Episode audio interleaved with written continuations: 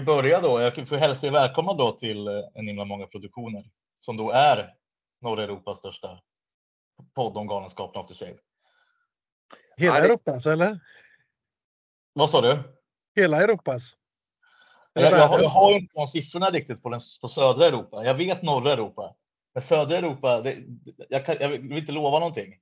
Jag vill så gärna att det ska vara det. Vad inkluderar du i norra Europa? Är det också alltså Tyskland, Polen? Eh, Storbritannien, Baltikum. Mm. Ja, ja. Eh, ja, men Polen, Tyskland ungefär så. Mm. Mm. Det, är väl ungefär, det var väl Fredrik Skans i Helsingborg som är norra Europas största utomhusscen. Det är också svårt att veta vad som inne, innefattar det riktigt. Fredriksdal. Fredriksdal, jag ber om ursäkt. Fredrik Skans är en fotbollsarena i Kalmar. Jag ber om ursäkt.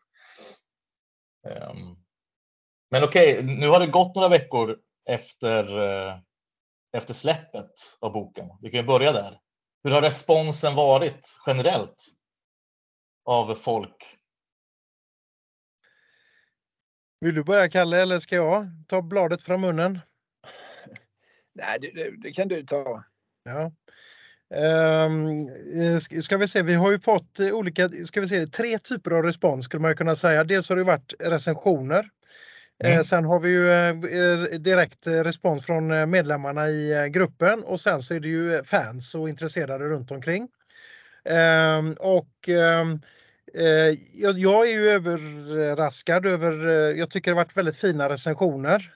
Jag tänker framförallt på eh, GP skrev positivt, ehm, Expressen och sen fick vi en fin, väldigt fin recension i något som heter BTJ. Eh, som är, ja, är det är en eh, kulturtidskrift av något slag, Kalle. Du kan fylla på där. Det är bibliotekstjänst står BTI för. Det, alltså det är egentligen en intern tid, tidning, eh, tidskrift för eh, biblioteken. Alltså där sitter landets alla bibliotekarier och läser i, i samband med att de ska köpa in böcker till sina bibliotek. Eh, och eh, får man höga recensioner i BTI så heter det att då får man också många inköp till biblioteken. Därför vill vissa författare lyfta fram det som mycket viktigt. Det är ofta sådana det. bara blivit recenserade i BTJ som lyfter fram det. Det är ändå något, någon form av expertis som sitter där då i BTI. Så det säger väl en del om, om innehållet och kvaliteten. Alltså, de flesta som recenserar hoppas man ju är någon form av experter. Men, men de är bibliotekarier och tittar på bokens användningsområde lite grann. Och li, lite mer kanske än vad recensenter i allmänhet gör.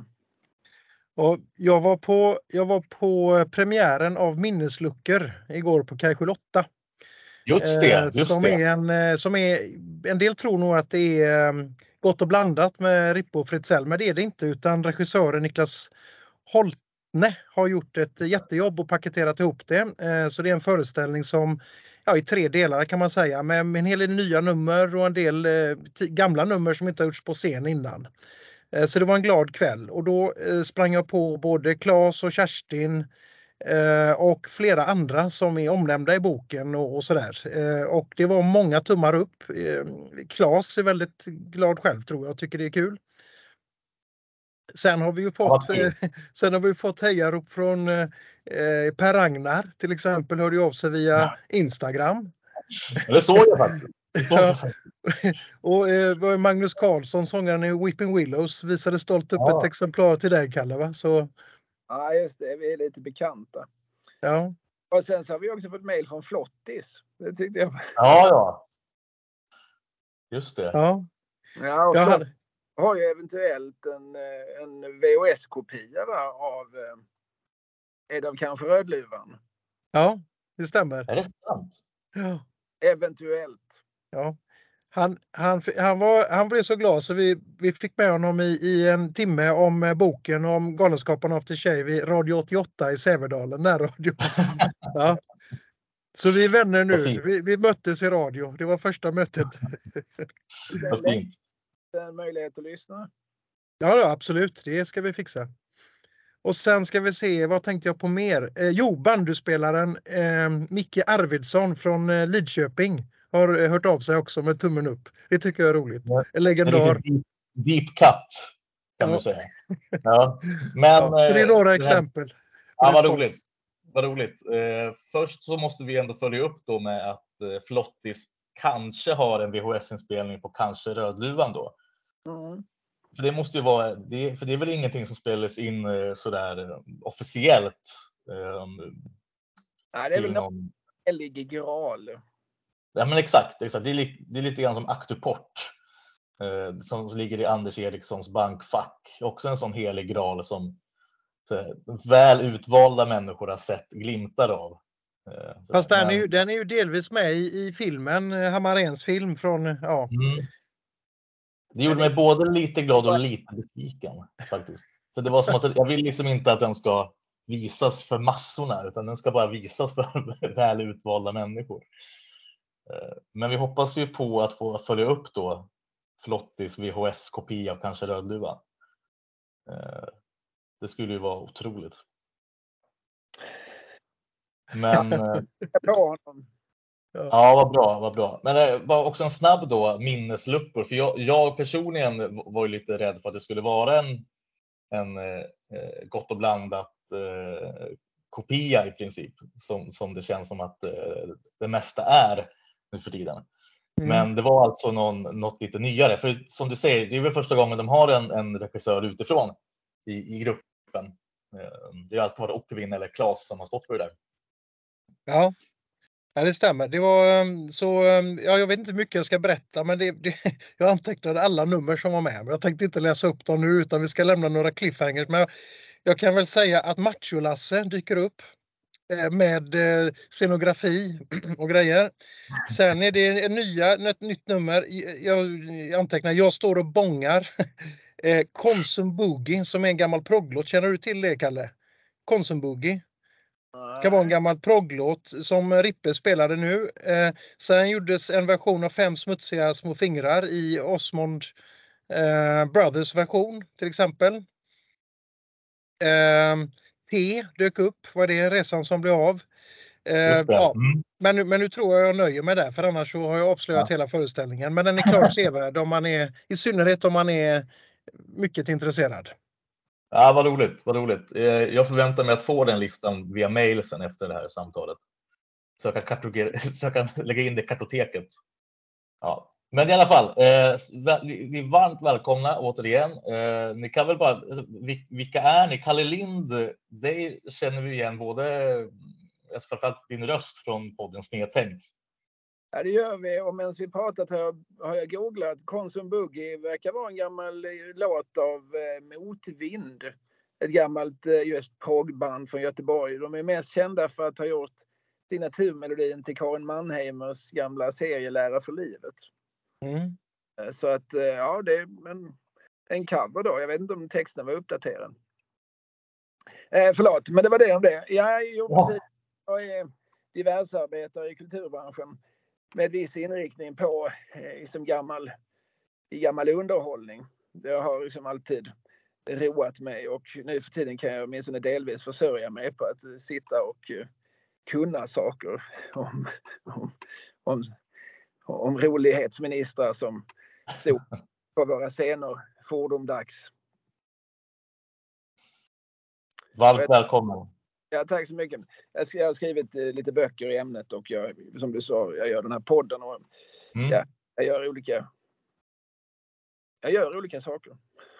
Mm, underbart.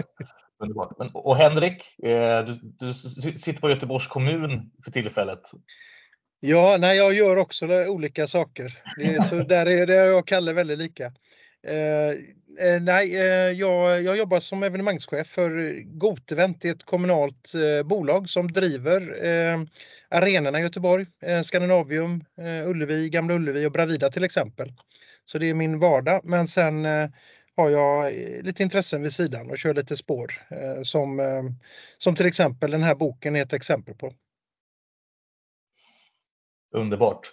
Men vi kan ju börja där då, för att jag har förstått det som att, att allt började med introt till en himla många program. Och min första fråga är då, vad är det för intro? För den, den sticker ju ut i, i, i, eh, i sammanhanget eftersom att den inte an, den används ju bara i introt och till Mm. skillnad från alla andra program så finns det ju alltså Glad Pack och Tornado. Det är ju en, en låt till slut då så att säga. Men den här finns bara i introt och vad är det för intro? Var kommer den ifrån? Det, det var en serie eh, musik som var mm, alltså friskriven, inspelad och sen friskriven att använda för filmproducenter. Eh, serien hette eh, Sound for a Picture Evening och finns i fyra volymer. Utgiven i USA. Eh, den här volym 1 då, den kom tror jag 65 eller 66 och om jag inte minns fel så var det också Readers Digest som låg bakom serien. Det, eh, det bästa alltså. Det hette det väl på svenska. Ehm, Mm. Eh, och den fick Mats Vedin tag i på 60-talet och eftersom Mats och Claes höll på med smalfilm så introducerade han den för Claes. På den här skivan och även de andra volymerna i serien där kan man hitta en hel del snuttar musik. Bland annat signaturen till Kulturkuben eh, i himla många Mm. program och eh, eh, signaturen till Mossan. Men också Okej. andra, en, flera utav Enrico, om man nu är inne på detaljer då. Enrico förekommer i en radioserie och där, kan, där finns också en hel del av hans eh, 100 instrument som han presenterar. Men nu är det Deep Cuts. Ja, det är riktigt deep cuts. Ja. Men serien är ett måste för en seriös samlare i alla fall. Kolla Discogs. Ja, men det är alltså sin tids Epidemic Sounds för folk som håller på med och gör radio och tv idag. Alltså friköpt musik. Musik som är immad. Just det, just det. Eh, Det känns ju ändå lite udda att, att Claes använder en sån, ett sånt intro och inte något egetskrivet ändå. Ja, och det var väl också därför Henrik eh, kände ett starkt behov av att ta reda på var den kom. Och vi är väldigt glada över det. För det är tack vare det som den här boken eh, finns nu i våra händer så att säga. Men vad var, för du skrev ett, ett, ett brev till Claes och, och frågade om den här, det här introt då. Och det är lite grann på den vägen det är, om jag förstått det rätt. Ja, det stämmer. Jag, jag tog mod till mig. Jag tänkte att den här frågan som jag nu har burit på i decennier, den måste få en eh, upplösning. Så att i januari precis, eh, 2000, precis innan pandemin slog till, så skrev jag ett, ett fysiskt brev där och fick eh, sen ett fysiskt brev till svar. Så brevväxlade vi lite. Så det tog ju ett tag innan, innan eh, vi sågs. Men då hade antalet frågor eller volymen frågor blivit så stor så att eh, ja, det samtalet tror jag pågick i fyra timmar med kaffe och Mm. lite vetebullar. Eh, och eh, ja, sen på den vägen var det. Eh, jag tror pandemin, eh, det var en tid för många att titta lite bakåt. Man fick kanske mer tid än man hade räknat med. Claes öppnade sina arkiv. Eh, jag fick möjlighet att, att göra sökningar i eh, dagstidningsarkiv och radio och tv-arkiv och Mm. uppe på Chalmers eh, spexarkiv och allt vad det var och tittade igenom. Så till slut fanns det en, en, en massa fakta. Men eh, det, det kommer man inte så långt på utan man behöver eh, väva ihop faktan till någon berättelse också och eh, via förlaget Forum så kom jag i kontakt med Kalle eh, och vi hittade ett väldigt bra kompletterande samarbete måste jag säga. Så jag är väldigt tacksam för det. Ja, nej, jag är också tacksam. Jag eh, var liksom på en plats i livet där jag inte riktigt eh, visste vad jag skulle ta tag i härnäst och inte heller riktigt hade orkat göra det. Så jag blev väldigt glad att det här liksom hamnade i knät på mig. Att det fanns så, Mm. så, så väldigt mycket att utgå ifrån. Förstår. Men jag har hört i eh, din och Fredrik af Trampes podd att som heter Della Morta, visst är det så? Någonting ska, Förlåt? ja, något ska en podd heta. Ja, exakt. exakt. Eh, och där har jag för mig att du har pratat om att Claes vid något tillfälle har, har eh, frågat dig om du vill skriva en podd, eller en, en podd, en bok om gas. Är det här någonting som eh, du kan erinra dig om? Eller? Nej, det är bakfoten. Okej. Mm. Eh, Det, nej, det, det vet jag inte hur jag, hur jag har uttryckt mig i så fall. Nej. Nej. Dä- Däremot så uppfattar jag att han var, alltså han var väldigt eh, liksom, positiv till det här projektet från dag ett. Eh, och att eh, ja, han, jag har skrivit en bok om Hasse Alfredson tidigare som, som var min idol men också Klas idol och den vet jag att, att han har läst och, och nämnt. Jag tror han har nämnt den i Grunden Media Podcast där vi där också finns en samling gasfans för övrigt. Oh ja. Men eh, nej, nej. Alltså, han, han, han, jag tror han är väldigt smickrad över att ha blivit föremål för en biografi. Mm. Och jag tror, nu, nu, säger jag verkligen att jag tror, men, men att jag har lite, alltså folk vet att jag tar underhållning, humor, komik på allvar. Eh, vilket gör att jag upplever i alla fall att jag får ett visst förtroende från, från gamla, gamla skojare. Claes Eriksson är ju lite recensioner och sådär. Mm. Vissa skulle kanske kalla honom tunnhudad. Jag har väldigt stor respekt för det där. Man, man liksom hänger upp sitt hjärta på en krok. Man investerar blod, svett och tårar och, och så smäller man upp någonting och sen så är det någon liksom bakfull recensent som skriver liksom tre förödande rader i, med penna doppad i etter. Eh, viss respekt att man, man ogillar det. Eh, och, mm. Eh, så, så, att det faktum att vi, jag och Henrik har liksom suttit och Henrik har grävt i arkiven och jag har suttit och liksom eh, analyserat, funderat på varför ser de här verken ut som de gör? Vad är, det, vad är drivkraften? Vad är syftet? Vad är eh, tanken? Det, det, det mm. tror jag genuint smickrad över. Sen, mm. sen mm. tyder han ibland när vi ses att han kanske tycker att vissa texter är väl kritiska. Alltså, mm. för, att, för att boken är ju inte, eller jag tror jag i synnerhet är inte okritisk till allt utan som vi brukar säga Henrik, vi, man måste ställa frågor till materialet. Och ibland så, mm. så får ju, är ju svaren man får inte så bra. Nej, jag förstår. Jag, jag tror, men sen är det också, jag, jag pratade ju med Claes faktiskt då igår om boken och eh, mm. han eh, kallade det lite, jag vet inte om du har hört det, men han, han, är, eh, han tycker det är väldigt roligt att läsa texten om alla ska bada.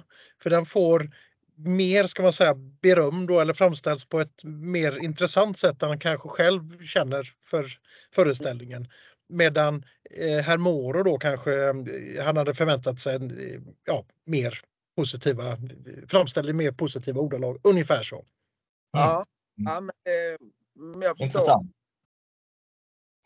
Ja, men eh, jag, jag, håller ändå med för att när jag läste, jag har faktiskt tänkt på det att när jag läste kapitlet om alla ska bada så, så för att, jag vet inte riktigt hur, hur men eh, Eh, jag har alltid tänkt att alla ska bada som en ganska, som ganska lätt, ett lättsa, en lättsam produktion från vänster och eh, sådär. Men efter jag läste ett kapitel om Alla ska bada så fick jag faktiskt en, en, en, då, tänkte jag på, då har jag tänkt på Alla ska bada med nya ögon, just det här med att den är väldigt dadaistisk och väldigt liksom, crazy på något sätt och väldigt, väldigt en udda fågel. En verklig udda fågel eh, i det stora hela i gasproduktion som man kanske inte tänker på riktigt. Nej, jag skulle nog säga att det är på något vis alltså det mest det mest absurdistiska. Mm, mm. Gas gör. Det finns ju som enskilda sketcher och sådär som, som också är väldigt flibberod som de säger i Danmark. Eh, men eh, som, som scenproduktion är den liksom absolut mest eh, liksom lös i konturerna och infall. Mm.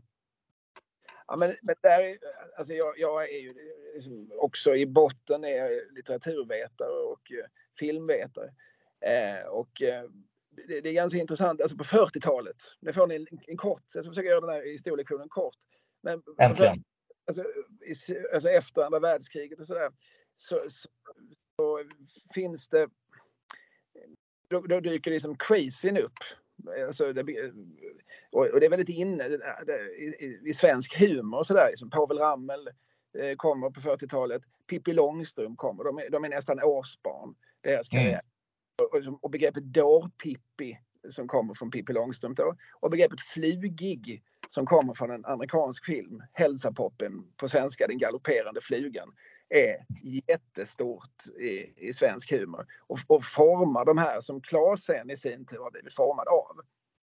Och det är väldigt mycket att man ställer allting upp och ner. Och knäpp upp heter Povel Ramels eh, nöjesbolag och så här. Man ska Mm, mm. på Avigan heter en av Povels revyer, den som kanske haft störst inflytande på Klas för övrigt. Man vänder, man vänder saker ut och in, och upp och ner och, och hit och dit. Men, men, men hela, hela den rörelsen eh, som är liksom lättsam och folklig och glad, det, knasiga och tokiga. Den har väldigt mycket eh, gemensamt med en, en mycket mer liksom highbrow eh, och eh, liksom mer finkulturellt kodad strömning som också finns. Alltså, Samuel Beckett i Väntan på Godot som ju också är, Mm, mm. egentligen är det, som, det är en crazy föreställning. Den har spelats för med komiker. Rick Mayall och Adrian Edmondson från eh, alltså Bottom och Young Ones. De har satt upp den och då var det en rolig föreställning. Det är bara hur Mm. man så, så det, det, jag tycker det är ganska intressant hur eh, alltså, Salvador Dalí, eh, konstnären, surrealisten, han var ju kompis från början med eh, regissören Louis Buñuel som också, de höll också på att göra liksom, absurd film. Och allt det där liksom, är faktiskt mycket mer sammanlänkat än vad Claes Eriksson själv vet och tror. I min känsla. Mm. Han, han är inspirerad av Povel. Men Povel liksom kommer från en tid då det här sker både inom fil och finkultur. Eh, och det tycker jag är intressant att läsa dem med, med sådana glasögon. För hade Alla ska båda satts upp på, på en stadsteater så, Mm, så mm ansetts vara mycket intressant. Mm. Absolut. Eh, vi, kan väl komma in då på ert samarbete då. Hur såg det ut det samarbetet? Du sa precis Kalle att, du, att, att, eller att, eh, att Henrik satt i arkiven och du på något sätt eh, eh, försökte skriva ner då det som ni hittade tillsammans. Eller hur, hur såg samarbetet ut? Men vi kan egentligen börja den ändan att jag, när jag tog kontakt med förlag då, eller framförallt Forum förlag eh, som nappade så hade jag ju, eh, jag vet inte, jag har vävt ihop massa eh, fakta i eh, 500-600 sidor brödtext och det inser ju alla att det går inte att publicera så utan det måste ju eh, eh, bearbetas på olika sätt. Mm, mm, Eh, Så där strök många darlings och massa intressanta, som jag tycker då, eh, intressanta stories. Men istället då fick vi ju med Kalles eh, kritiska öga eh, och framförallt det här som vi fick exempel på precis nu. Hur man plockar upp delar av gasproduktioner och sätter dem i ett annat ljus. Eh, Så Mm, det blir, ju- mm. det blir sammantaget blir en helt annan eh, det blir en helt annan bok. Väldigt mycket mer intressant. Mm. Ehm, Sen själva samarbetet, Kalle, du, kanske kan beskriva hur det gick till. Vi har inte träffats så oerhört mycket egentligen utan vi har mest eh, jobbat i någon gemensam fil. Ja, vi bor 30 mil ifrån varandra. Eh, Jag bor i Malmö. Alltså, vi gjorde en disposition och delade upp texter. Eh, alltså vi- vilka bitar av karriären vi skulle skriva om. Mm. Sen så gjorde vi väl det i princip. Och sen var vi väl inne rätt mycket i varandras texter. Och eh, Henrik adderade fakta och jag eh, ja, jag vet inte vad jag gjorde. Jag pi- pillade väl med sakens skull. För att känna att jag också var delaktig. Det är inte min bild. Nej. Sen, sen har jag, jag har ju haft en käpphäst också, det var ju appendix. Och få med eh, lite tabeller och lite fakta och, och en uppdaterad eh, diskografi. Tyvärr är den inte aktuell längre helt för att eh, det kommer ett släpp här kopplat till eh, Gott och blandat som borde Just varit det. med också. Ja, eller, vi får det, skriva just till den med penna. Så att det, Ja, så, så lever den ett tag till. Ja, nej, men den, den appendixen, eh, det är nog den som jag återkommer till mest tror jag. För jag är också ett fan av tabeller och listor och eh, sammanställningar. Men om du, om du visste då David vad vi har strukit. Jag har, jag har verkligen kämpat för att få med numren som ströks, ströks ur eh, Dr. Hakas rekordrevy. Den, den åkte bort tyvärr. Det hade kunnat bli en hel Ja, ja, det är 15-20 nummer. Det finns många exempel på sånt där och innehåll i olika... Ehm, ska vi se nu. ehm, vad är det vi fick? Utan lots. En, en förteckning över utan lots. Alla nummer försvann Ja. också. För den stora marknaden förstår jag att detta inte är kanske eh, argumenten att köpa en bok men eh, ja. Ja, herregud. Jag blir svettig bara jag tänker på det. Det, det Ehm, just eh, alltså, för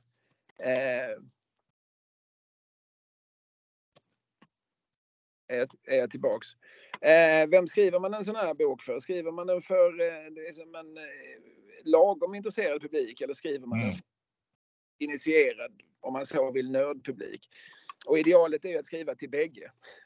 mm, mm, eh, texterna och liksom, man kan eh, i, i, ibland när jag läste Henriks texter så, så eh, känner jag liksom att, att Henrik utgår från att ja, men alla vet väl att under en filt i Madrid, den spelades ju eh, och eh, det, förlåt, det, det är någon som ringer till mig från den här telefonen. Ja, nej, och och det, det där tänker jag att man kanske får gå in med liksom några förklarande meningar och liksom understryka det.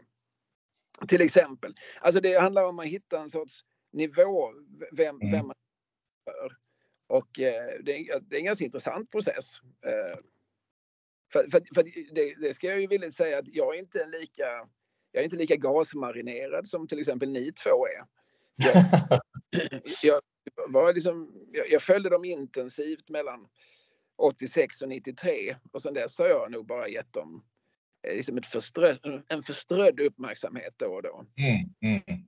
Eh, Så att jag fick också återgå till en massa saker och upptäcka att vissa saker är ju, är ju riktigt, riktigt bra och eh, Mm. är eh, mindre. Mm. Men, men den stora massan är nog mer som, som du kallar för det, för det är ni väl också eh, det är ni inne på också i boken att eh, just den perioden du pratar om Eh, 80-tal, lite kanske in på 90-talet, där var de ju som störst och sen föll de väl i, medieskugga i och med att Killinggänget, Lorry såklart också som har en helt annan typ av en spets och en udd. Eh, medan Galenskapen och After Shave höll på det här lite mer snälla som ni kallar det, att, att Lorry är som en, som en storebror som känns, som känns yngre och farligare.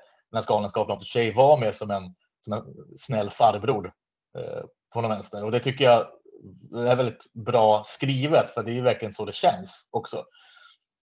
Och det Ja. tror jag att, eh, att den stora massan ändå på något sätt eh, man kan hålla med om och, och ha samma känsla där. Och där är vi i minoritet Henrik tyvärr, men det, det är väl så det är. Nej, men jag, jag, jag tycker att det, det stora är ju, eller vad ska man säga, stora, men det som är intressant är ju att, eh, eh, att det, Galenskapen After Shave har institu- institutionaliserats och bestått över tid oavsett Mm. hur vinden har blåst. För jag menar många grupp, grupper oavsett om det är musik eller teater eller arbetslag eller vad det är lägger ju ner när man känner motgång kanske. Eh, Man har inte samma medvind och inte samma utan man blir ifrågasatt och, och får kämpa internt och externt och på alla möjliga sätt. Men här har man ju liksom kämpat på och finns ju i princip fortfarande som, som organisation och eh, ja, inte som, som eh, samarbetande konstellation. För Galenskapen of, the Shave är ju, har ju slutat. Men eh, Rippe Ja. Fritzell fortsätter ju och Claes har ju annonserat sitt eh, samarbete inom Anakronisterna nu. Så att, eh, ja, där finns ju någon röd tråd som har löpt i snart 50 år. Mm, mm. Men sen också att de har den- här extremt lojala publiken som också gör så att det, det har inte riktigt funnits något fiasko. Det är kanske Gladpack-turnén då som var ute i landet som är kanske stora, eh, stora fiaskot. Men annars så har det ju alltid varit, det skriver du också om då i och med Hagmans konditori, att den känns som en, som en parentes i sammanhanget. Men att den ändå drog otroligt mycket publik. Och den, och den hade 160 föreställningar i Stockholm och Göteborg. Men att i, i det stora hela känns det som en, ja, men som en parentes. Men att det ändå var en sån stor succé och, de, och det gör ju så att de alltid kan fortsätta. Det, ja. Förlåt Kalle, kör du? Ja, nej, men, men det är väldigt intressant. Alltså, och det gör det till, alltså det gör ju kulturtuben till eh, liksom landets absolut mest framgångsrika independent kulturbolag. Mm. Mm. Alltså, vågar nästan säga alla kategorier. Åtminstone, alltså det är klart att alltså det finns ju större liksom, nöjesproducenter, alltså sånt som To Entertain eller Vicke van der Lanken och så, men de, men de är ju inte riktigt, de är inte hands-on. Det här är ju som också en, en, en förening som skapar sina egna egna produktioner och som gör det mm. fullkomligt kompromisslöst. Eller rättare sagt, om man ska vara helt ärlig, de varvar säkra publikkort, 30-årsfesten, Macken på scen, med, med nyskrivet och eh, många gånger något som inte alls riktigt ser ut som det de gjorde senast. Och, mm. så att, jag, jag har en extrem respekt för, eh, för intentionerna. Alltså att de har lyckats liksom hålla, eh, hålla sig vid liv och hålla sig angelägna och eh, alltså hela liksom, tänkesättet eh, mm. bakom den här apparaten. Det kan jag ha respekt för även om jag liksom, ibland tycker att vissa produktioner är, är tämligen ointressanta. Sen mm. jag kan hänga på det också det du säger David om eh, eh Hagmans konditori. Eh, mm. Ja, det kanske är en parentes om man ser hela produktionen, men socialt så fyllde den en väldigt viktig funktion. För det blev ju eh, det blev ju eh, produktionen som gjorde att eh, After Shave Anders Eriksson började jobba med, med Klas igen. Mm, mm. Ehm, och sen, så att, och, och ser man produktionen i det perspektivet eller ja, den totala produktionen i det perspektivet så fyller ju också, tror jag, Stinsen brinner en liknande funktion. Eh, Macken blev en enorm succé, jättefokus mm. på Roy och Roger, ledde till, eh, ja, tror jag, dynamik splittringar, prövningar inom gruppen. Sen kom en produktion där sentiden var ganska jämnt fördelad och fokus på något nytt. Så mm. Um, sett ur det perspektivet så är, är det två intressanta um, produktioner, Stinsen brinner och Hagmans konditori. Mm, ja, absolut. Det finns ju en anekdot just i och med macken där att uh, det var väl Peter som var, som var den som var kanske mest Eh, Eh, han har ju alltid varit den som har värnat om gruppen mest och framförallt värnat om After Shave. Eh, men också värnat om, om stora gruppen och att det finns ett tillfälle i, när de var i en turnébuss, det var väl 87 på våren när de var uppe i, på norr, i, Norrland eller såna möjligtvis slottsturnén de hade då. Eh, när det var så infekterat så de var tvungna att, att stanna bussen kliva, och, och kliva av, kliva ur bussen och verkligen ha ett, ett krismöte där de pratade om att antingen så struntar vi helt i Roy och Roger för det förstör så mycket internt. Eller så har vi kvar Roy och Roger för det kommer gynna oss i gruppen i längden. Och att då, då gjorde man en, en omröstning i gruppen där det blev då 6-1 till fördel för att fortsätta med Roy och Roger. Där då den ettan var Peter. Han ville att de skulle sluta med Roy och Roger och, och köra något mer alltså, gruppanpassat och inte bara att ha Jan och Anders eh, som stora stjärnorna. Det, det här är en, en, berättelse som Anders har berättat i en intervju. Eh, och, eh, eh och då, och om man har det i bakhuvudet så blir ju Stinsen Brinner ännu mer viktig just för, för, för stora gruppen då att, att alla hade en, en ungefär lika stor roll då, skillnad från i Macken då, där det var två stora stjärnor. Eh, så det är jättebra poäng där att både Stinsen och Hagman är så viktiga för gruppens eh, fortsatta leva, alltså, eh, att de fortsätter lever så att säga. Och det finns ju en, ni tar upp det i boken också, den här artikeln i Filter, där Anders är väldigt öppen med hur, hur jobbigt det var att gå tillbaka till Klas efter den här perioden när de hade splittrats, att det var som att gå tillbaka till rektorn, eller gå upp till rektorn eh, när de ville komma tillbaka. Då. Eh, tycker jag är en väldigt eh, intressant bild att det var så, att det var så splittrat helt enkelt under den tiden. Ehm, men vi, vi kan fortsätta här då. Hur var samarbetet med, med GAS när ni gjorde den här boken? Var det någon som var negativ eller var det enbart positivt när ni, när ni gjorde intervjuer och sådär? Ja, det är Henrik som gjort alla intervjuer så det är väl också ja. rimligt att på frågan. Mm, ja, nej, jag eh, ska vi se här. Det är ju framförallt eh, som jag har träffat många timmar. Eh, mm. Sen har jag haft mycket kontakt med Knut, framförallt via sms. Vi har inte haft någon regelrätt eh, intervju, men, men vi har mejlat och vi har smsat. Eh, alla har varit öppna och bidragit. Eh, och sen, jag ska säga, det är 40-talet intervjuer som är gjorda, eh, även mm. då i kretsarna runt omkring. Kurt-Erik Holmqvist, fantastiskt. Tråk, tråkigt, han är borta nu, men det var ja. väldigt fint för boken och av andra skäl att vi fick, eller jag fick prata med honom innan. Samtalet ledde faktiskt till att han tog upp kontakten med Claes kring mm. och bad att få inspelningarna, över, översyn av etablissemanget. Ehm, låtarna mm. därifrån. Och så hade de samtal om det och det är ju väldigt roligt när, när, när det blir den typen av bieffekter. Då. Eh, vi pratade med, jag har pratat med Kent Fredriksson och Lisa Alvgrim och, och ja, mängd av personer. Och eh, alla har varit väldigt villiga att berätta mm. eh, om sina, sin koppling till Galenskaparna After Shave.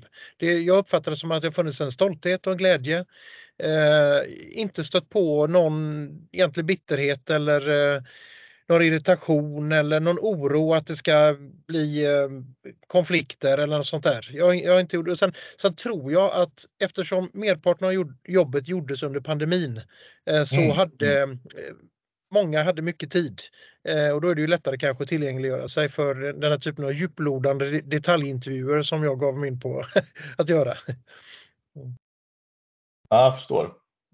Det märker man också i boken att det är ju det är ju, eh, men det finns en stolthet som du säger eh, hos de här personerna runt om, runt omkring.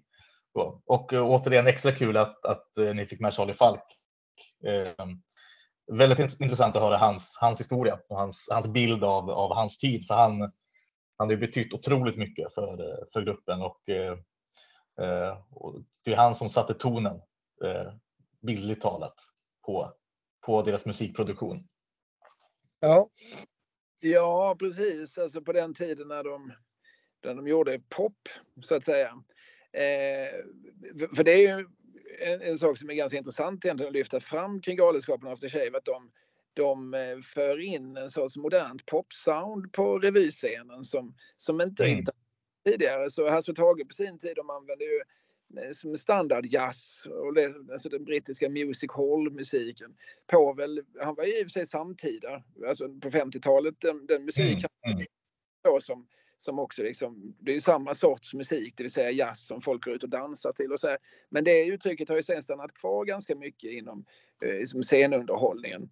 Så, så mm. att, eh, Charlie Falk adderar ju någon sorts liksom 80-tals, 80-talistiskt eh, produktionssound som gör att de där låtarna ju sen också blir väldigt svensktoppskompatibla. Mm. Men, men sen, sen vet jag liksom, att, att Claes eh, gärna liksom också lyfter fram Anders Ekdahl som ju tog över redan 97 och mm. stått för alla arrangemang sedan dess.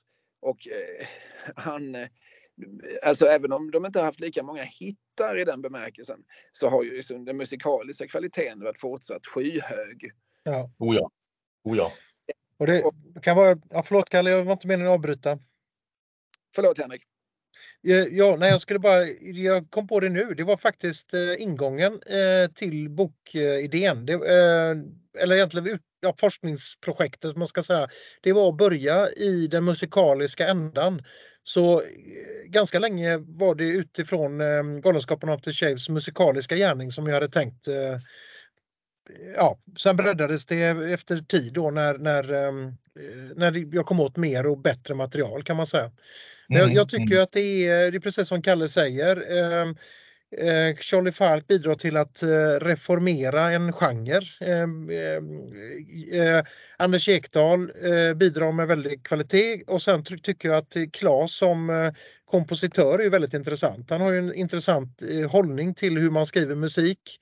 Ehm, och utan att vara skolad i en klassisk bemärkelse eh, har skrivit många låtar som har gått rakt in i, i svenska folksjälen. Mm, mm. Men det är också en ganska stor förändring då från Charlie Falk som hade med det syntiga till Anders Ekdahl då som ju har det här storbandstänket som, som, var, som, som, som verkligen man eh, eh under 30-årsfesten då när, när husvagn spelas med cello och sådana saker. Eh, det är en stor skillnad, vilket är också det är intressant att det, att det valet görs. Nu kände ju Claes Anders Ekdahl på Ramel-föreställningen om jag inte minns fel. Eh, så de, de känner varandra innan, men just att ta det steget som är väldigt annorlunda. Ehm, bara det tycker jag i alla fall är väldigt intressant. För då blir det en helt, helt annan typ av musik och ett annat typ av eh, arrangemang på de här låtarna. Så. Eh, tiden springer iväg här, men jag vill fråga, fråga Kalle här. För du har ju skrivit böcker innan, framförallt då, som du säger, Hasse Alfredsson, Hasse och Tage. Mm.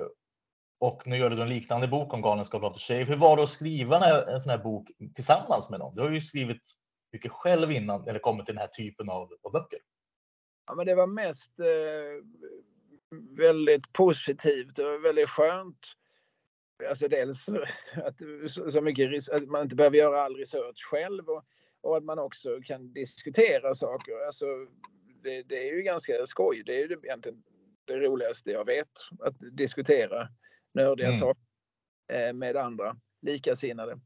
Eh, sen, eh, ja, finns det någonting negativt så är det väl att, att om man skriver någonting där man ensam står på boken så, så kan man också kanske vara liksom lite djärvare i, både i upplägg och i sina påståenden och sånt där. Nu ska ju vi, är vi två som ska, någonstans ska stå för, för innehållet. Och man, och man kan, alltså, inte minst den tjocka, tjocka bok jag skrivit om Hasse Alfredson. Där finns ju ett mm. jag väldigt närvarande i den berättelsen eftersom jag det, det är en människa jag har levt med genom hela mitt liv och sådär. Mm. Mm. På något vis så blir ju boken kanske något mindre personlig. Det tror jag i och för sig att vissa tycker är bra. För vissa vill ha dem med lite mer hårdare faktarna. Men, men, mm. men eh, mest positivt. Och, och så vi, och mm. otroligt skönt. Mm. Ja, jag förstår. Eh, och då fick du med dig då Henrik här då, som ju är en gasnörd. Det har vi hört i det här samtalet eh, verkligen. Men, men, hur började din, eh, din gasnördighet, Henrik? Eh, ja, det har ju varit ett av och på förhållande. Jag är göteborgare eh, mm. och jag tror eh, innan macken så fanns eh, Galenskaparna både Galenskaparna och Galenskaparna After Shave i någon slags periferi via föräldrar mm. och via P1 på radion och, och via underhållning på tv och så. Men eh, Macken blev ju den stora eh, upp, alltså uppenbarelsen, var väl att ta i, men den stora upptäckten för mig då. Eh, och sen eh, följde jag med ganska många år eh, till, ja som sagt till och från slutet på 90-talet. Ni beskrev tidigare, eller eh, vi pratade om, om ehm, skiftet där kanske kring Gladpack och med Killinggäng och annat som kom in. Där blev mm. jag väldigt musikintresserad och började jobba med pop och rockmusik här i Göteborg i evenemangsform och som ledde fram till Way Out West och vi jobbade med P3, eh, P3 Popstad och massa, alltså en annan typ. Då, då gick jag inte på, jag var till exempel inte och såg eh, föreställningarna på Kaj 8 Falkes von Dy och, mm. och Bröderna Cartwright och detta. Eller Cabaret Cartwright. Eh, men sen på senare år så har jag sett 30-årsfesten och Spargrisarna och, och ja, Hagman och det. Hagman var egentligen min återkomst också tror jag lite. Eh, mm, mm. Macken på scen och Macken på scen var viktig för mig att se för där var det, jag drabbades av den värme som det innebär med ett kollektiv som håller ihop över tid. Och jag upplevde att, att den, eh, den den gestaltning, den scengestaltning som man gjorde av, av Macken-serien, den gick rakt in i mig på något sätt. Eh, det var en väldig mm. värme i det. Jag kände också i mottagandet från publiken att det här, det fanns något kvar, något som är lite tidlöst. Ehm, och jag tror faktiskt nu när vi pratar om det att det faktiskt inspirerade mig till att ehm, ja, tänka mer i de här banorna och intressera mig igen och ta upp gamla produktioner och faktum är att undrar om det inte var ur detta som även frågan till Claes om signaturmelodin till en himla många program kom. Ja, och nu ska det bli väldigt skönt att ta en liten paus från GAS för min del så att man kan, så att man kan eh, gå tillbaka om något, eh, några år och eh, titta på produktionerna igen med, ja, förnyad men en lite större hunger i, i själen. Ja, jag förstår. Jag förstår. Jag känner igen det där också. Det går lite grann i skov ibland. Att man blir lite trött på också sig själv. Om man hela tiden ska behöva tänka och titta på de här jävla gubbarna. Jag som tur är, jag har ju massa ja. andra. Jag har, jag har, fyra barn och jag har krävande jobb och jag har eh, andra intressen. Så jag, jag, jag, känner inte riktigt. Jag känner mig inte illojal när jag inte ser Hagmans konditori varje månad om vi säger så. Nej, där är vi olika. Där är vi olika. Eh, men sen kom i alla fall den här boken ut och det finns ju två böcker böcker sen innan då i ämnet. Det är ju scenbilder av Rolf Allan Håkansson och En skruv lös. Vad har ni för relation till de böckerna och vad, och vad tycker ni om de böckerna? De är väldigt olika eh, kan man ja. säga. Om scenbilder, när kom den? 04? 04 ja. kan nog stämma, ja. Mm. Jag hittade den på Malmö stadsbibliotek, alltså by accident, något år efter mm. det den, den låg där på någon display och jag började bläddra i den och den mm. jag nog säga att då, den gav mig, då hade jag inte jag tänkt på, på gas på tio år och eh, jag, plötsligt så fick jag ju som en extrem respekt. Alltså, jag fick någon sorts aha-upplevelse. Herregud vad de har varit ambitiösa liksom i, vad gäller detaljer och så här. Alltså det här att man, man bygger upp de här, inte minst de här liksom effekterna som, som de mm har innehållit med att ett tåg, tåg kommer in i Stinsen brinner eller att en bassäng ska, ska byggas upp i Alla ska bada och så. Och det, det gjorde nog att jag på något vis, eh, alltså, om, om jag hade liksom kanske inte brytt mig på tio år så plötsligt så, så återfick jag någon sorts in, intresse. Så, så den har varit eh, ganska betydelsefull och inte minst eh, så säger du väldigt mycket om rollfallans eh, mm, mm en skruvlös. Eh, den, jag, jag, tycker att den lider tyvärr lite grann av, eh, av liksom en sorts fanperspektiv. Eh, hon, Vivica Agnell, hon anstränger sig att hitta det positiva även i det dåliga. Eh, vilket egentligen är, det är ju sympatiskt mm. men det gör mm. att saknar någon form kritisk blick. Det, mm. det, min stora invändning mot den boken. Att, alltså, man vill inte... För mig, liksom, alltså, som sagt, jag har skrivit en bok om Hasse Alfredson, den är på 650 sidor. Det, det, alltså skriver man en bok på 650 sidor, då har man redan sagt att jag är intresserad av den här gubben. Jag måste ja. inte berätta det uppenbara, att, att jag tycker han är ganska bra. Mm. mm. Så, så blir det ju intressanta när man liksom får börja brottas lite det här är ju skitdåligt som han har gjort. I Hans Alfredsons fall, han gjorde verkligen skitdåliga saker också. Mm, mm. Det har inte riktigt GAS gjort, de har bara gjort en del ointressanta saker. Eh, alla den enskilde medborgaren skulle jag nog, ja, där skulle jag nog mm. säga faktiskt. Men, men, men, men, men, det tycker jag är ett, ett problem med, med den boken. Jag, jag tycker det är ja.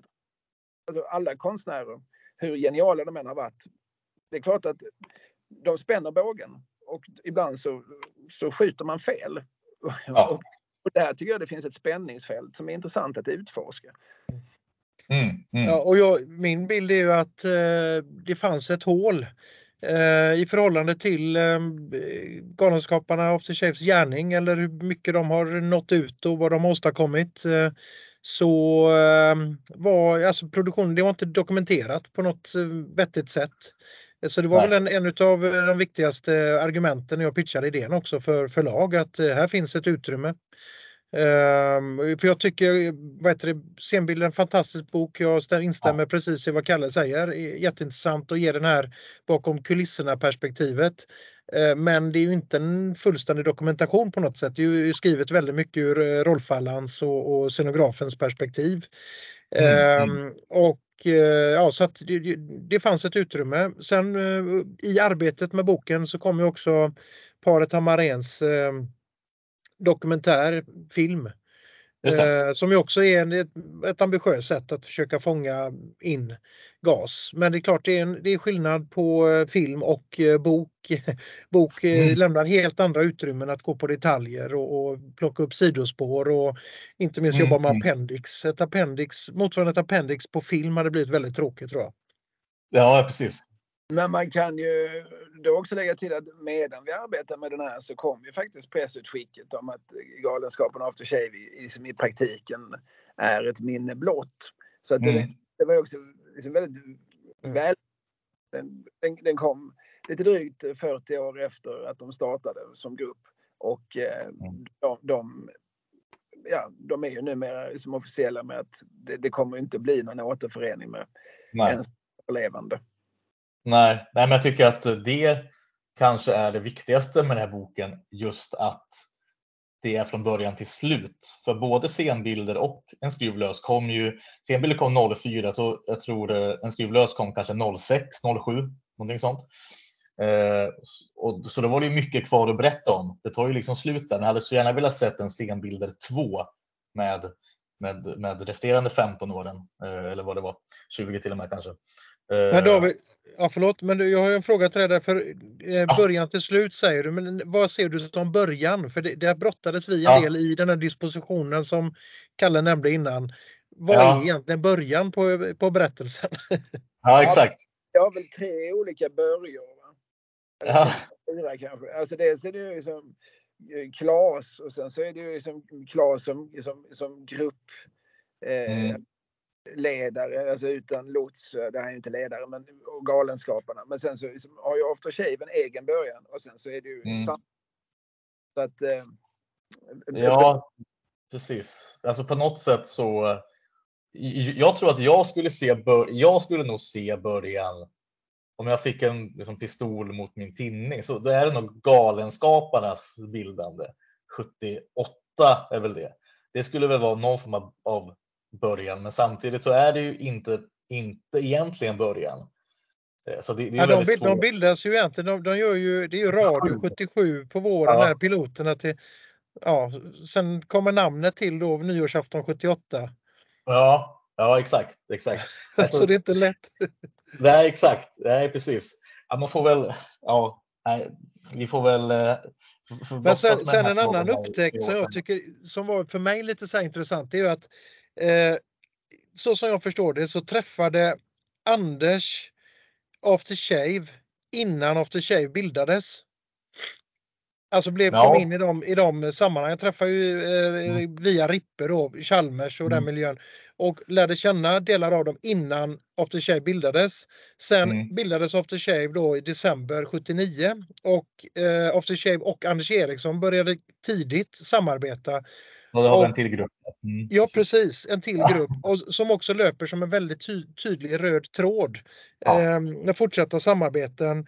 Och jag tror att nu inför Gott och blandat så ställdes frågan både till Knut som tackar nej men också till Anders. Så att Mm. ja, eh, det, det är också ett parallellt spår som har varit Ja. eh, Ja, absolut. Jag tycker bara det är väldigt intressant att, att med, med Anders, och det tar ni också upp i boken, men det är också någonting jag har funderat på. Att, att han står ju på två, sitter på två stolar där. Alltså, å ena sidan har han sina kompisar som vill ha det gött i aftershave och sen sin bror då med de lojaliteterna i Klas som har sin, sin bild av, av eh, hur, hur gas och, och hur eh, det här ska fortgå. Eh, Så det måste ju varit ibland svårt för Anders, kanske framför allt under 00-talet, när han då inte vill svika sin bror men ändå vill jobba med sina kompisar i After Shave. Mm. Eh, Men eh, vi, eh, Det är fortfarande kvar på Klas bucket list att skriva en föreställning för Ja. dem. För det det hade ju varit otroligt. skett. Ja, ja, det hade varit fantastiskt att se de två i, i, i någon lite akustisk ton kanske möjligtvis, att de två sitter och lite grann som gott och blandat. Aktigt. det hade varit otroligt att se. Eh, vi- har några lyssnarfrågor eh, som vi ska ta upp här på slutet. Jag ska ta fram dem. Ehm, eh, du pratade om en, eh, den enskilde medborgaren och vi har fått en fråga om den till er. Eh, och den är inte svårare än så. Jag ska ta fram den här. Ehm, den är från eh,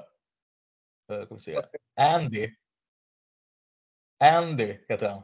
Han frågar vad är er åsikt om den enskilde medborgaren? Eh, Jag kan, eh, om jag ska vara vänlig, kan jag säga att det är ett intressant misslyckande. ja. Men nej, jag har väldigt stor respekt för liksom, ambitionerna bakom den, men jag, jag tycker att den springer vilse. Eh, Mm. Ja, vi- Claes har ju en sorts idé ibland om långsamhet. Att, Mm. att lång- är liksom, per definition, alltså att det är någonting eftersträvansvärt. Och det Mm. har jag lite svårt att hålla med om. Mm, mm. Agnell skriver i en skruven, en skruv lös att tempot är lugnt och behagligt. Och det är, är ju Sanning med modifikation kan man kanske säga. Ja, nej, men det, det, det är ju, den går ju nästan baklänges. Så långsamt. Mm. Ja, och ni, ni, skriver väl också i boken att den här scenen när Claes eh, vill hyra en film som, som inte händer någonting i, att det, det är sin egen film man pratar om i princip. Ja, lite är det väl så. Ja, men mm. ett ideal jag inte heller alls delar med Claes Eriksson. Jag förstår inte riktigt varför det, varför det skulle vara någonting positivt att saker, saker är, liksom, är långsamma. Eh, mm. Och jag, och jag menar liksom Leif som jag tycker är som är ett mästerverk som, som är en av de kanske fem, tio, fem, jag säger fem bästa svenska komedier som har gjorts. Den, den har ju som ett, ett högt tempo. Det, be, det behöver inte mm. betyda hysteriskt. I Hajen så visste för mycket så går han lite vilse på det hållet. Alltså, mm. då, då, för actionspäckat så, så, att, så att komiken försvinner längs vägen. Men, ja. mm. ett högt tempo och komedi, det är ju som en klassisk kombination. Mm. Mm.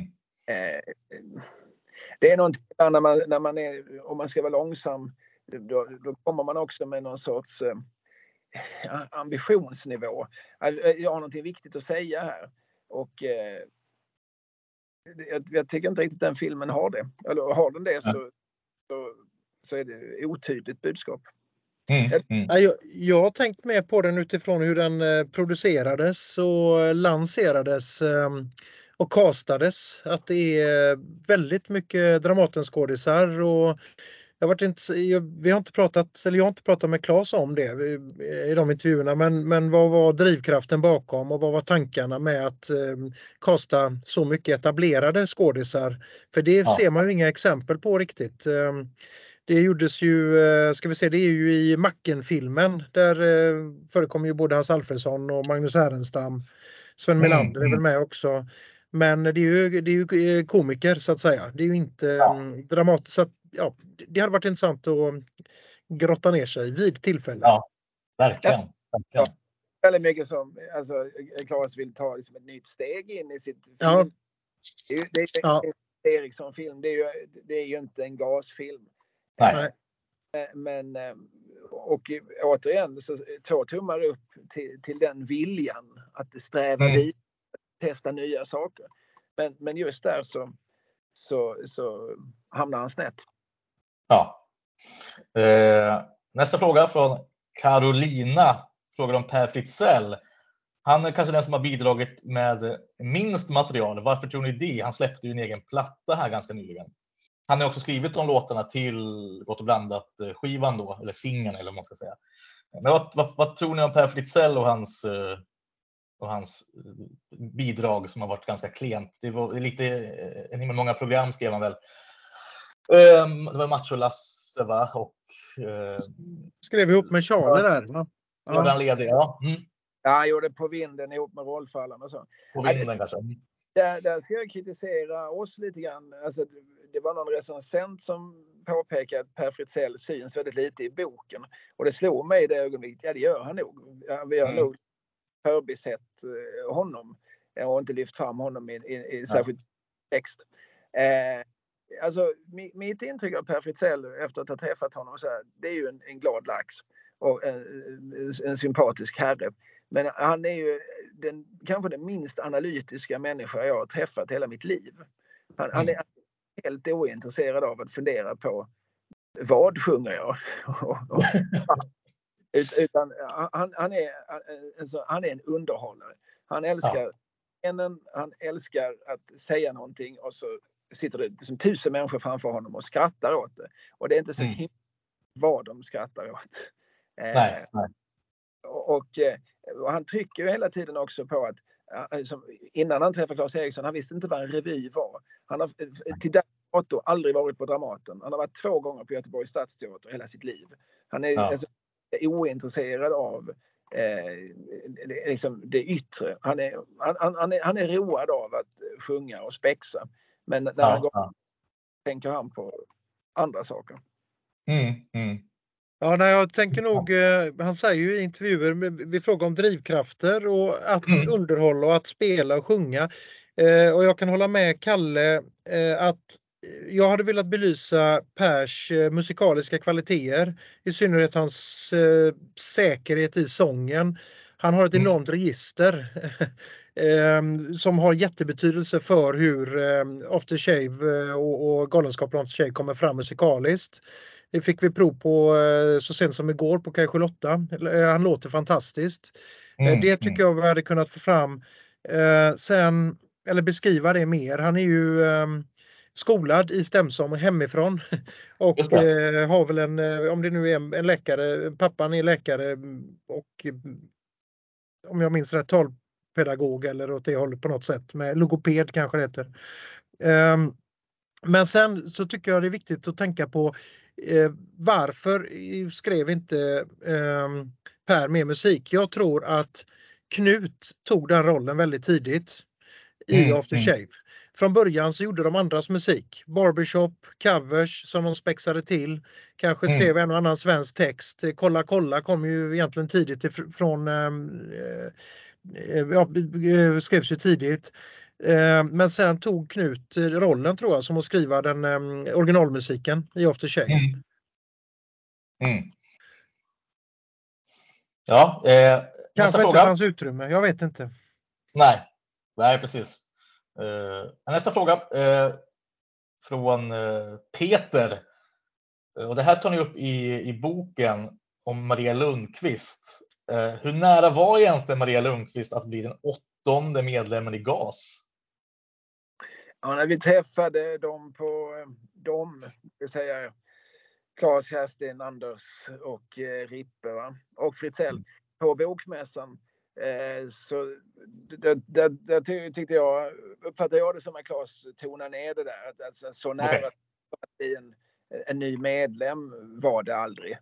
Nej. Eh, men, men, men han, han umgicks ju med plan. Alltså han, han, han, har ju han är en, han, Claes, han är en analytisk man och han har funderat mycket på liksom vad, vad har saknats i gruppen och det är ju bland mm. annat mm.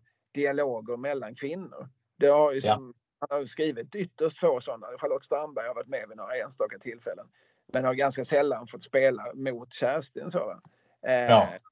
Men, men eh, så, som jag tolkade Henrik så, så var det, har det liksom aldrig varit alltså, nära att, att bli formaliserat. Nej, Nej det, gällde, det gällde i första läget en, en, någon specifik produktion. Ja. ja. Nej, men det är intressant att du säger att Claes inte har skrivit två kvinnoroller som pratar med varandra så mycket. Det har ni med också i boken att, eh, och att Kerstin pratar mycket om det, att när hon väl fick spela mot den lilla korta scenen i Macken där Charlotte och Kerstin möts, att det var så eh, på något sätt eh, att hon tyckte väldigt mycket om det, att äntligen får jag spela mot en kvinna. För hon gör ju inte det i, i Hajen eftersom att det var väl tänkt att Kerstin skulle spela båda rollerna, både Charlottes roll och hennes egen roll. Att det var så härligt att äntligen få spela mot en kvinna, den lilla korta scenen i macken. Mm. Ja, och dessutom så var ju Kerstin regi på, på äh, macken, va? Äh, på scen. På scenen, ja. Mm. Ja, precis. Och, och, liksom, hon märkte om jag minns rätt, att då när hon liksom kommunicerar med Charlotte, mm. att det här har jag aldrig gjort innan. Alltså under hela min har jag den här, den här sortens samtal. Ja. ja och, jag, och jag uppfattar inte det som någon sorts bitterhet, men det var ju som en, en, en, en iakttagelse hon gjorde. Att det, det här, mm. det här, så här har inte liksom, samtalen sett ut inom den här gruppen på den långa mm. Ja, intressant. Det, ja. Eh, nej, men det var de frågorna vi hade. David, eh, får jag komma ja. med ett tillrättaläggande? Ja, jättegärna. På sida 76 så står det att Volvon var brun. Anders har ja. påpekat att den var ljusblå. Okej, okay. ja. Då, då, har, då har vi det. Då jag tänker det, det är viktigt att kommunicera det just via din, eh, ja, din podcast tack. som når, ja. når rakt ut i målgruppen. För, för just den ja. informationen menar jag. Ja, verkligen. verkligen. Jag förutsätter att alla lyssnare sitter med boken framför sig så då gör man den ändringen och så lägger man till den här CDn också i appendix. Ja. Just det. Just det. Men jag förutsätter att alla, alla sitter med boken framför sig. Ja, precis. Eh, ja, jag tänker inte på något annat sätt. Eh, men då har vi också två saker till andra upplagan då som, som, som vi hoppas kommer eh, såklart också. Då. Sista, sista frågan är, vad har ni för favoritproduktioner? I GAS katalog? Jag säger olika saker varje gång. Alltså, ja, man gör ju det. det gör man ju. Eh, alltså Leif där och då, alltså, jag var 12 när den kom. Den, den mm. tyckte jag var ball. Och den, när jag sett om den nu så, så är jag ju liksom djupt imponerad. Alltså det är ju ett så otroligt moget debutverk. Eh, mm. det är gjort med en sån liksom extrem ambitionsnivå. Men, men den finns ju också, alltså den, den har nivåer och djup och, och eh, en eh, sammanhängande tanke. Men det är också en rolig film att titta på. Det, det händer mm. så. Den är inspirerad. Så att Leif hade jag kunnat ta med mig till när jag dör. Bra. Det, verkar som, eh, det verkar som om vi är inne på eh, år 1987 båda två. För min favoritproduktion är Stinsen brinner. Mm. Jag minns eh, när jag såg föreställningen på Lorensbergsteatern. Jag var 14, eh, våren 88 var det då och när Knut stämmer upp i eh, Sörens sång. Ja. Ja, det var eh, starka intryck för mig. Och jag tycker som helhet som produktion tycker jag den är fantastisk. Ja, ja men underbart. Det är, jag kan bara hålla med dig om att det var väldigt bra, bra alternativ och bra favoritproduktioner. Måste jag säga. Tack för det eh, David. Det är gasmärkt. Här kommer stämpeln. det är godkända. Gasmärkta val. Ja, exakt, exakt. Ja. Nej, men med det så vill jag bara återigen tacka för att ni ville vara med i, i en himla många produktioner. Eh, det har varit otroligt trevligt och tiden sprang ifrån oss eh, ytterst snabbt. Eh, men det var, det var ytterst trevligt att ha med er båda två. Detsamma. Tack så mycket. Vi håller kontakten. Och varje fredag efter jobbet var jag in till stan